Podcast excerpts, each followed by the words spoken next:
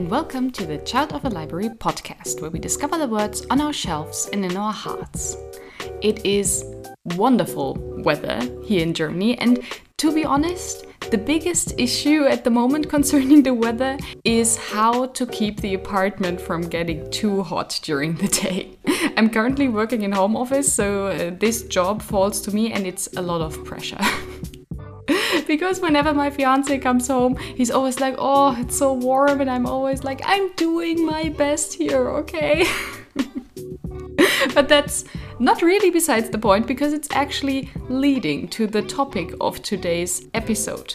Because my fiance recently asked me, because of the sunbeams shining through our windows onto our terrace, but also onto the wall where my bookshelves are, he asked whether I'm scared that my books will lose their color due to the sun. And I have to admit, that made me a little paranoid.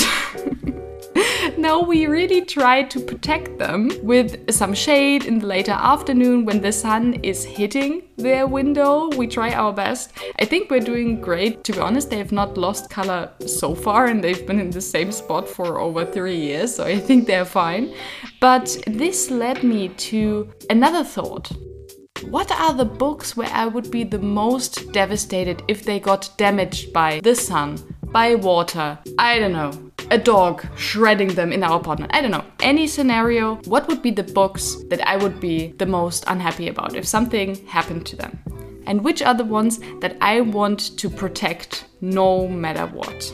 And coming from that thought, maybe some of you have heard of Maria Kondo. She wrote a book called The Life Changing Magic of Tidying Up, and she also got her own Netflix show that got really popular. And her tidying methods overall are very cool. I tried out some of them, and they actually do save a lot of space, as I experienced in my own closet as I restructured it after her guidance. So I can definitely recommend her in general and her tidying methods in general. But there has been one big controversy within the book world when her book came out and also when her show got so popular concerning her way of decluttering because she said that you should look at every item in your apartment, take it into your hands and ask yourself, does this spark joy? And if you can say yes to that question, you can keep it. But, and this is where the catch is for every book lover, if possible, you should not keep more than 30 books. now, to everyone who does not have a little library at home, you might be like, oh, 30 books, that's so much. God, I will never reach that number. That's totally fine. But for everyone who has a bookshelf, you know how easy 30 books are accumulated. so, narrowing it down to that number, depending on how much books you already have, really, really can be difficult. so when this concept got so big and because there are so many people who on the one hand love having books but also want their surrounding to be very tidy so they arrange the bookshelves in a certain way so that it pleases their aesthetic eye. When they heard it from like their guru of tidying up they were like the outrage! How could she? But to be honest i mean she says that if the other books do spark joy too. You can keep them, but it's her recommendation to only keep 30 for the sake of decluttering. So there's a loophole there. Don't get me wrong. but of course, I really, really tried to challenge myself and try to narrow my bookshelf down to my top 30 Maria Kondo books that spark joy whenever I have them in my hands. And now I have to admit, I made myself a little list because I was afraid that I would miss some very important ones. Because at the moment, what I keep on my bookshelves are the ones that are either my absolute, absolute favorite or my immediate TBR books. There are some books that I really, really love, but that I keep now in storage a few floors down. In order to, on the one hand, protect them, but also because I know that once I have a little bit more shelf space, I definitely want to get them up here and display them. So now let me take a look at my list. The first one that I've got on here is the 10th anniversary edition of The Name of the Wind by Patrick Rothfuss.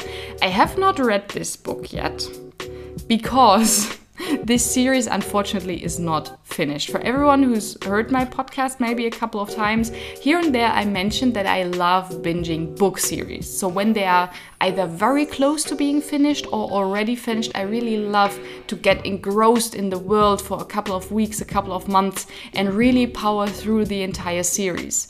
But everyone who knows knows this, but I will just go a bit more into detail. Patrick Rothfuss has written the first book in this three book series, The Name of the Wind, 10 years. I, it's even more years ago. I think when did I buy this? Three three years ago, maybe four years ago, this edition, I don't know. So it's been like nearly 15 years probably since he wrote The Name of the Wind. And it's supposed to be a beautiful story, a very well imagined world. And the second book is out too, but the third book we've been waiting for years and years and years, and there's no real hint that it will be coming soon. And I think there's nothing more devastating. And I had that before with Game of Thrones when I read through the entire series and then realized it's not finished. And it probably won't be finished for another couple of years, and then that stretched on and on and on. So let's not get into that too deep. but overall, this would be a series that I would really love to read back to back. So I'm waiting. So this is the reason why I have not touched this special edition, but it's very very beautiful. It has got a very distinct cover art. It's it's very dark. There's a broken instrument at the front cover and overall it's very beautifully done. It's got sprayed edges, it's got a golden spine, it's got illustrations throughout. It's a very very beautiful edition. So if you're interested to read this book, I can definitely recommend that one because the illustrations really add to the overall feeling of the book, which is rather dark, I have to admit, but it's it's a glorious addition to display on your bookshelf. Let's be honest, what I'm really getting at here. And there's been a time when I had this book facing outwards with the cover being fully displayed and it looked really really well, but you know, as every book lover and book collector does, at some point you need the extra shelf space, so you put it back and you just show the spine again. this happens so often. But yeah. this would be my first pick that I would definitely keep on my shelves. And if I only had 30 books, I could also display it again with the cover facing outward. So, hey, what do you know? the second one it's not really a cheat for everyone who will be coming at me. It's just, it was split into three volumes due to convenience in reading, let me call it like that. And that is my three volume paperback box set of 1Q84 by Haruki Murakami. For everyone who has read this book in whatever language, it's a brick. It's giant. So I found this very, very beautiful special edition where they cut it in three parts and they put it all into one box set. So it's one book, but for the sake of reading it in a nicer way and not carrying around this giant tome, they split it, which I think is really, really nice and it's very aesthetic on my bookshelf. So for the sake of aesthetics. And I promise you, not every book on here will be for the sake of aesthetics. But because of the aesthetics, I would choose this three volume paperback box set, especially. and as you know, Haruki Murakami is one of my top authors of the year that I want to read. And 1Q84 really has been one of the reasons why I put him on that list. So now it's June already and I haven't read that book and haven't started it. But I have to also admit, it took a while for this special edition to arrive because I could not find it in a regular bookstore. I also could not really find it online that well. And then at some point, one of our big bookstore chains here in Germany had it in their online store. And I hit buy instantly, but they already said it might take four to six weeks for us to get the book and then ship it to you. So by the time when, I don't know, maybe six weeks passed. I don't know. Really, I did not count it back to be honest to the actual purchase day. At some point, I was like, okay, probably this book is not going to come. Probably they were not able to secure the book for whatever reasons. I don't know. But it's such a rare edition, I can't really blame them. And then, I don't know, maybe two or three days later, suddenly I had that book in my hands and I was like, whoa, I did not really believe that it would actually be coming. but that was such a nice surprise. I'm very happy to have it, and this would definitely be one of the editions that I would keep. the third one is very linked to my childhood because it's one of the children's books that I remember that I really, really loved growing up because at first my grandpa was reading it to me, and then I read it when I was like, you know, in primary school and was finally able to read it. And I even, at some point in high school, we had like a little Christmas party in one of our classes, and they asked us to bring like Christmas related stories that we know from our childhood and read them there. And I brought this book, even though it touches on Christmas just like in one of the chapters. But I really, really love this book, and I'm pretty sure no one on this podcast knows this book. And that's The Story of the Blue Pine Cone. I will make sure to show you a picture of it in my Instagram podcast highlight and also on the YouTube video. It's such a cute cover and because no one knows it, and I'm not even sure whether you find a very accurate synopsis of what it's about online because it's such a very niche book, I will just get a little bit into the story. So we follow this one pine cone who was situated very comfortably on a pine with all his other brother pine cones. But then someday a bird appears on his branch a jay for everyone who's interested in the detail, and he rubs his feathers onto the pine cone for so long that the pine cone turns blue from the feathers of the bird. So now he's the only blue pine cone on this tree, and all of his brothers laugh at him that he looks so weird, that he doesn't look like a pine cone anymore. So he decides to move away from the tree. He breaks loose of his branch, falls to the ground, and then walks on and makes a little journey. And he's found, first of all, by a hunter and his dog. And like he has got so many adventures that he encounters because he sets off from home because he did not really feel at home there anymore. And I just thought that it was such a very cute and such a very niche story. And because I've got such fond memories of my grandpa reading it to me, this is definitely one that I would like to keep. The fourth one is We Are the Ants by Shaun David Hutchinson.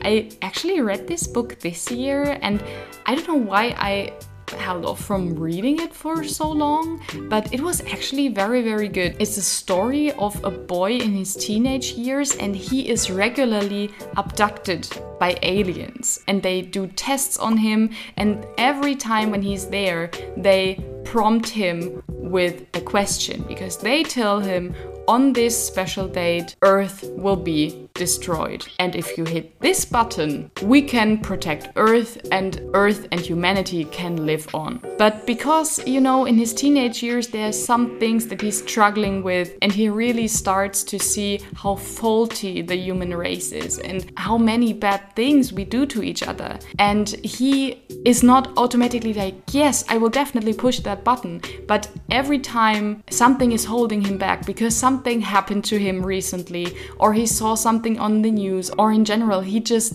thinks that maybe humanity is not worth saving. So, this whole book is about his journey and how he's pondering whether he should save humanity and what he encounters on the way. And of course, the whole story with the aliens and everything, it's a bit, you know, it's. it's a bit special, but to be honest, the overall idea of exploring what humanity is and whether it's worth saving was so well done for the fact that this is a young adult book. So I can definitely recommend this one, recommend it to any teenager that you have who wants to read something into that direction. It's definitely a very good book. And the fifth one, I have to admit, it's maybe a little cheap I don't know, but it's just one book, so I hope Maria Kondo would forgive me. And that's the Canterbury Classics edition of the complete novels of Jane Austen.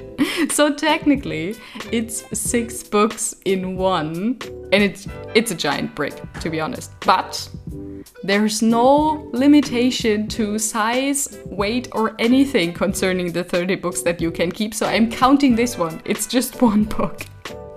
and I would love to keep this one because I recently finished Emma and I really, really enjoyed Emma by Jane Austen. And I'm currently making my way through Mansfield Park, but there are still so many of her books that I have not read. So I did not want to just keep Emma on my shelf, but I wanted to give myself a little outlook on some more stories that I can explore of hers. The sixth and the seventh book go hand in hand, and that's Warcross and Wildcard by Marie Lu. This is a duology that I read, I think, I don't know, two years ago, three years ago, maybe by now, and it was absolutely fantastic. I really, really loved it because it played around with technology, with gaming, with all sorts of things that I got more into because I met my fiance, because he is so much into gaming. And this duology really also explores what could happen if we let too much technology into our lives. What could potential scenarios be? How could it end? But it does it in such a fun way with such fun characters. And overall, I, am a big fan of Marie Lu. So I definitely had to keep books from hers. And because I really, really loved Warcross and Wildcard beyond even the others that I really, really liked, these are the ones that I would definitely keep. Then the eighth one, it was very hard for me because it's Capturing the Devil by Kerri Maniscalco. And for everyone who knows that series, it's the fourth book in the Stalking Jack the Ripper series. And I loved that series. I loved every book of it. I thought it was fantastically done. It's definitely one that I will reread because the characters are just so great. And the topic with this young woman in the Victorian era who is not into tea parties but into post-mortems and how she is supported, at least by some members of her family and by her potential love interest. And I don't know, it's so great because you've got on the one hand the great characters, but you've got also the plot and the crime element, and it's just so great. But for the sake of this list, I wanted to narrow it down to just one, and then it would be the last one because if I really, really had to decide, this is the one that I enjoyed the most. I can definitely recommend the series. I know I won't shut up about this series on this podcast, but it's definitely a big recommendation from me. The ninth book is The Seven Husbands of Evelyn Hugo by Taylor Jenkins Reid. Luckily, this is a standalone so I don't have the same problem as with the Stalking Jack the Ripper series. But I'm very sure that you've probably already heard of this book because there was so much buzz surrounding it. I think when it came out two years ago, one and a half years ago by now.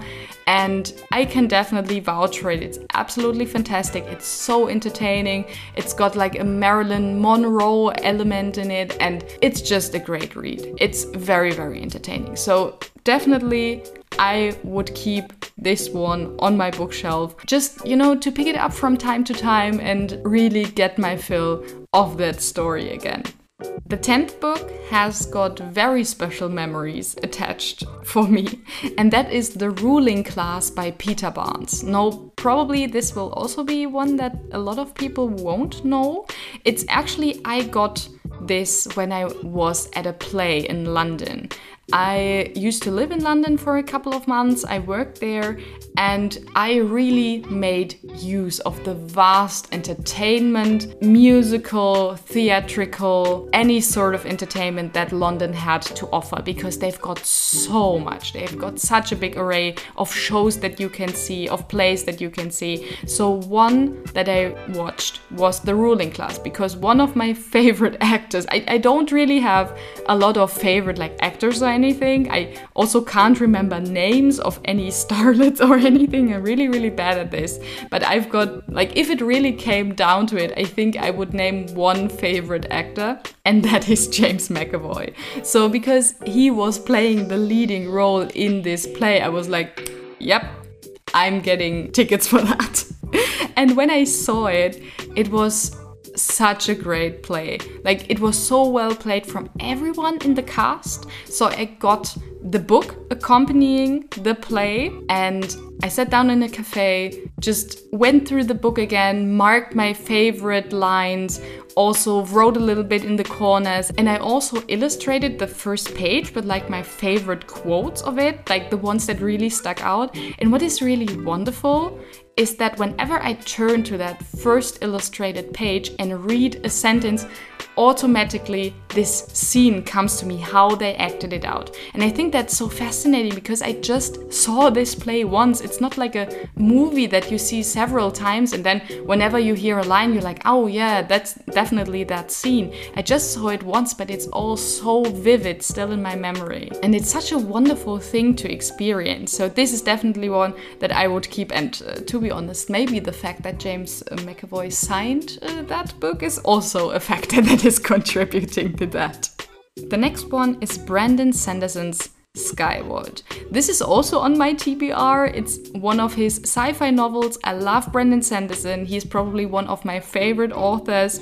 So, this is the next one that I want to kick down from my TBR and move it to my read shelf. And because I love Brandon Sanderson so much, this is definitely one that I would love to keep. And the 12th one is Animal Farm by George Orwell, which is a recent absolute favorite of mine. And even though it's like such a tiny book, and some people may be like, is it really worth knocking down one of the spots that you have on your shelf for this tiny book?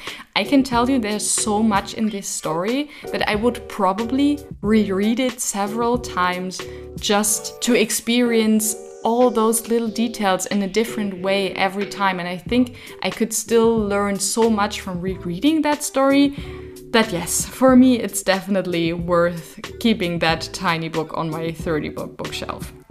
The next one is Girls of Paper and Fire by Natasha This was a book that I received in one of my book boxes that I get for myself regularly.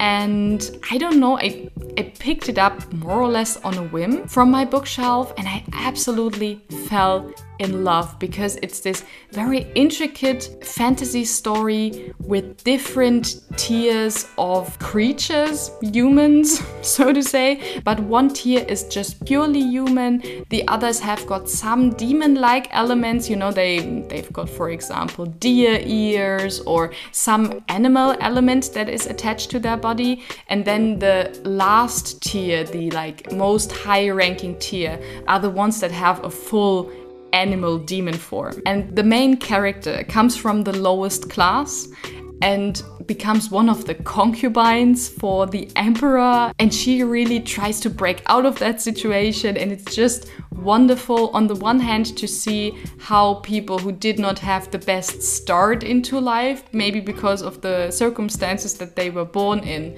and then really discover their own power and what they can do to live the life that they want. But also it had a female female romance that I really really enjoyed and that was not overly constructed in a way so I really, really loved that book. Also, really like the second book, and I'm very excited to see where this story will be going moving forward. And now, book 14 to 16 are part of one series. And I know why would one keep an entire series? It takes up so much space, but this one is so near and dear to my heart, and you've already heard about it on the podcast, so I won't go into too much detail. And that's Kai Meyer's Silk and Sword trilogy with Silk and Sword, Lance and Light, and Dragon and Diamond, and especially I would keep the old cover versions, which are the ones that I have on my shelves. Actually, I had them previously, then gave them away when I moved out for whatever reason. I don't know. Probably I thought that the audiobook would be enough for me, but the thing is, the audiobook sometimes skips a part of the writing. Like, it's nothing major that is left out, but because it's not an unabridged production, I really wanted to have also the original written version in order to really have the full story available. And when I wanted to purchase the books again, I realized that they got a cover change and that they didn't look anymore how I remembered them from my childhood. So I went through like used bookstores and used bookstores online and I found the first two and then my friend Miriam got me the third one and it was just I was so happy when I received the full set again and I finally had them in the old covers. So this is definitely one that I would keep and cherish on my shelves. Then also one of my recent, yeah, favorites, so to say, was The Invisible Life of Addie LaRue by V.E. Schwab. Of course, it's not a perfect book. There were some times in the book where I was like, ah, why did this had to happen? Why is the character not moving forward? I don't know. Like there were a few things that maybe I did not quite enjoy as much. But the overall story, the idea, the way how art was incorporated in it, I just think was absolutely beautiful. And I consumed this story the first time on audiobook. And then I realized, because we read it for our book club, that the others had read it in physical form. And there you can actually see the artwork in the book. And I was like, no, I missed out on that. So definitely, this would be one version that I would keep on my shelves, just for the sake to experience it again with the actual artwork in the book. Book number 18 and 19 again go hand in hand, and it's no wonder that they are on this list. And it's The Merciful Crow and the Faithless Hawk by Margaret Owen. The Merciful Crow has been my favorite book of last year. Like, I think in one of my last episodes, I said that I had top three books of the year, and they still are top three. But to be honest, The Merciful Crow and The Faithless Hawk were definitely the number one. So they are on here. It's just such a wonderful duology. It's rather complex to explain what it's about, so I won't do this here because I also did this several times. Because again, this is a book that I won't shut up about on this podcast. so, yeah, there's no way around me keeping these books on my shelf because I just want to reread them again because this story was just so lovely and so entertaining and I just flew through it basically. Now, for book 20, we are coming very close to the top 10, and you're probably asking yourself, there has not been any Harry Potter on here. What has been going on? And I can assure you, yes, I'm a big fan of the story of Harry Potter, but because I'm so very familiar with the story, and I think because the audiobooks are such a great experience in the way how they were narrated and recorded, they are just very soothing to the soul to listen to them. I think I don't really need anything more than just that. So there's no real reason for me, if I really had to narrow it down to the top 30, to keep the entire set of Harry Potter on my shelves. But what I would definitely do is that I keep my favorite book in the series, and that is The Goblet of Fire. Really, it's tied between the Prisoner of Azkaban and The Goblet of Fire. But in the end, I decided for The Goblet of Fire Illustrated edition because I think it's very, very beautiful. Yeah, the third book in that series is also very beautiful in illustration form. But I have to make some choices here, okay? so, the illustrated edition of Harry Potter and the Goblet of Fire by J.K. Rowling. It's beautiful. The illustrations really add another level that you, of course, won't experience when you just read the audiobook. So, this definitely had to go on here. And because it's a little longer than The Prisoner of Azkaban, I would also get more out of this book choice. Now we move on into the last 10 books of this list. We have first Almond by Won Pyung Sohn. I read this, was it the end of last year? Was it the beginning of this year? I think it was the last book of 2020 that I read, or one of the last books. And it was such an enjoyable experience. It was such a cute story about friendship and how this develops, and how someone who's like physically not as able to feel to get around in their daily lives and how it really explored what obstacles can be thrown your way. And I really, really love this. I also love that it is a translated work directly from Korea. So, yeah, can only recommend this book. It's not too long, so I think this is one story that definitely everyone could pick up.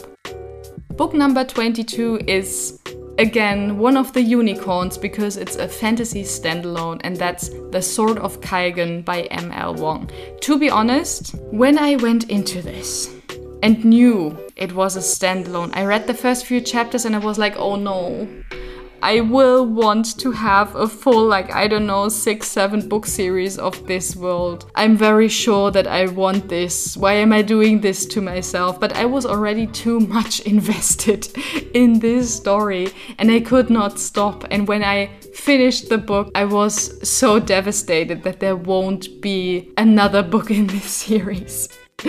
oh, it was so good, the world was so great, but because it was so great and because you get the outlook of what else is there in this world beyond the little part that we explored, you're like, give me more books of that world, please. I don't know, maybe one day we will get more of that story and I will be happily, happily reading it.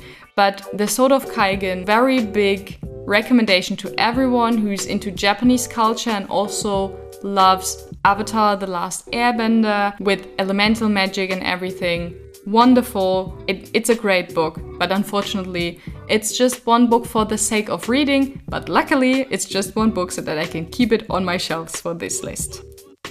Next up, we've got Julie Berry's Lovely War, which also has been one of my 2020 favorites. It's such a beautiful love story. It's actually two love stories throughout the world wars at the beginning of this century. And the twist is that it is also narrated by the Greek gods because they had their hands in the doing of that love story, so to say. And it's just such a wonderful twist to it, how it was narrated by the Greek gods, that it is just a great recommendation for me to everyone who is into historical fiction of some sort. Read this book. It's not that long, it's not part of a big series, but it's such a wonderful complete story in itself and definitely one that I would love to keep on my shelves. Now, we've talked about the books we read from our childhood. We talked about the books that I potentially want to read in the future. We've got books on here that had special memories attached to them. But let's be honest, sometimes we just read books for the fun of it that are light and fluffy and you just enjoy that you can get through them very quickly because they are just so easy to read. And one of those series for me was the Love NXT series by Anne Pätzold. She's a German author, actually, and the first book, which is also the one that I would keep on my shelves, is When We Dream. And yeah, I'm admitting it here. It's a love story that is somehow related to the K pop world. And the thing is, when you look down that list, there are some love stories on there, and one would think that I read a lot of love stories, but that's actually not the case. I hardly ever read books that are solely surrounding a love story, but this was one of the books that I read, and it was just such an easy flowing read. Of course, I, I read it in German because she's a German author. But yeah, I think if you are somehow familiar with the K pop world in whatever way, and you just want a light and fluffy book with a romance element in it, this is definitely a big recommendation for everyone who can read in German. It was just so enjoyable. So, of course, because everyone needs a book like that in their lives, this is my choice. And coming from the same area, so to say, because I really enjoyed that one series, there's also a book that will be coming out, I think, this July, and that is Axie Oh's XOXO. Sorry, that was a lot of X's. But the book is called XOXO and the author is called Axie O. And this is also again a love related story that has ties to the K pop world, but it has got more of an academy setting, as I recall it correctly.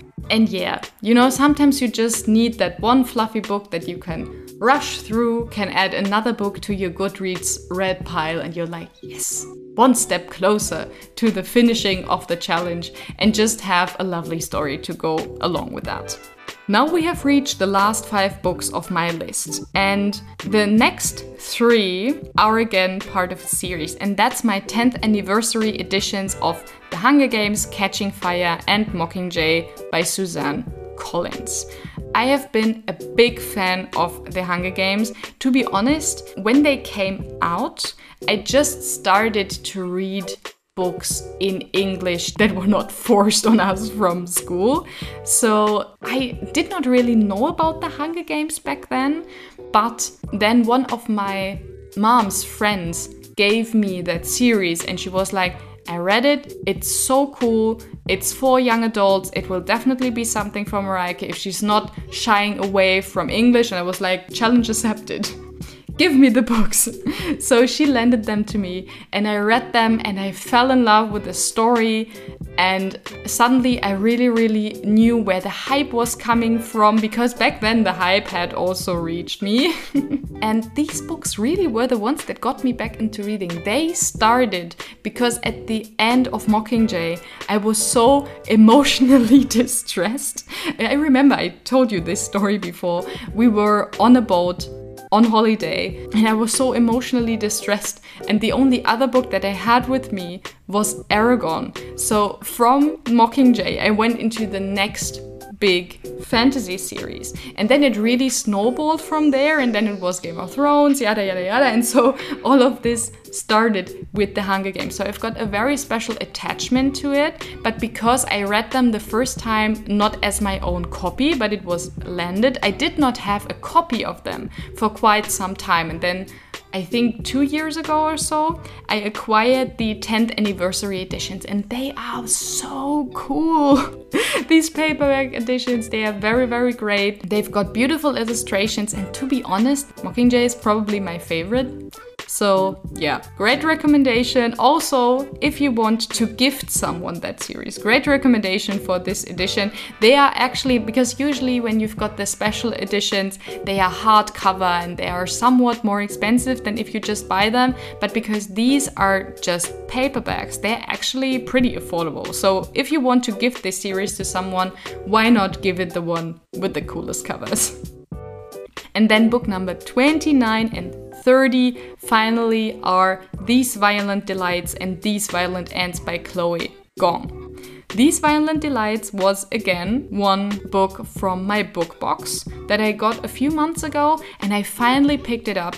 And to be honest, up until this point, I really, really enjoy it. I haven't finished it because I'm currently reading it, but it's so great. And the story, if you hear what it's about, it's so up my alley, you guys. I like when I picked it up, I knew that I was going to love it. I really hope that it will deliver, and These Violent Ends is the next book in that series. I think it will be a duology, so I really, really hope that this will deliver these Violent Ends still needs to come out. So I'm reading These Violent Delights close to its release, but I'm really, really happy that I picked it up.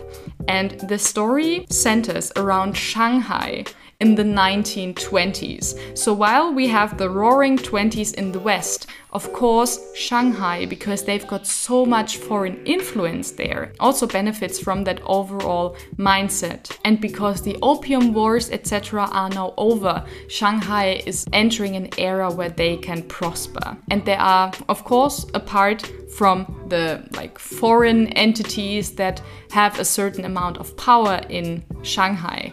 We've got two rival gangs that really move all the pieces in the more or less criminal underbelly of Shanghai. One of them are the Montagovs, which are sort of like a Russian division, so to say, and the others are the Cais, which are from China, actually. And we've got the two heirs of these gangs, which is on the one hand Roma Montagov and Juliette Cai. And haha, for everyone who might make the connection, Roma, Romeo, Juliet. Okay, that one's pretty obvious. so it's also a retelling of Romeo and Juliet by William Shakespeare. And this set against the backdrop of the Shanghai of the 1920s and all the elements of Chinese culture that are written into this book, it was such a great experience. I'm on page 120 now, and I really, really enjoyed it. And I think I will make an upcoming episode about the Chinese culture that is written into this book and how I can say from my own experience and whether I think that this is also what I experienced when I was in Beijing and also when I did my little holiday in Shanghai. So stay tuned for that. I really hope that I find enough material in the books in order to do that episode, but I would really, really love to because it's such a great book. For everyone who is interested in that, please read it. I can't vouch for the entire story, but at least for the cultural part, it was so very enjoyable up until page 120 at least. So this is it. This is my list of 30 books that I would keep on my bookshelves if I would do it Maria Kondo style. I hope you liked the list and could understand at least a few of the choices that I made. I will include pictures of all the books, especially the special editions, on my Instagram podcast highlight and also on the YouTube video that always correlates my episodes. And feel free to let me know any of your picks for the 30 books on your Maria Kondo shelf. And to be honest, depending on how many books you have already, you might find this very challenging. Probably maybe as challenging as I did. But to be honest, when you really listen to your heart, you know what your favorite books are. At least that's something that I realized when I stood in front of my shelves and was like, yeah, yeah, I know which ones I want to gravitate towards. So, this is actually a very fun experiment to do for yourself, just so that you get to know your shelves and your book taste a little better.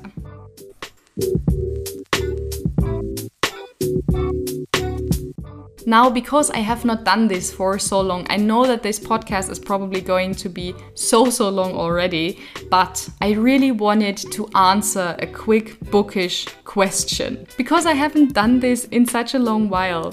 So I tried to find one that fit the overall vibe of this episode, but also one that I can answer somewhat quickly. And that is the one if you go into a bookstore or buy your books online, do you research a book's ratings, etc., or do you buy it and build your own opinion solely.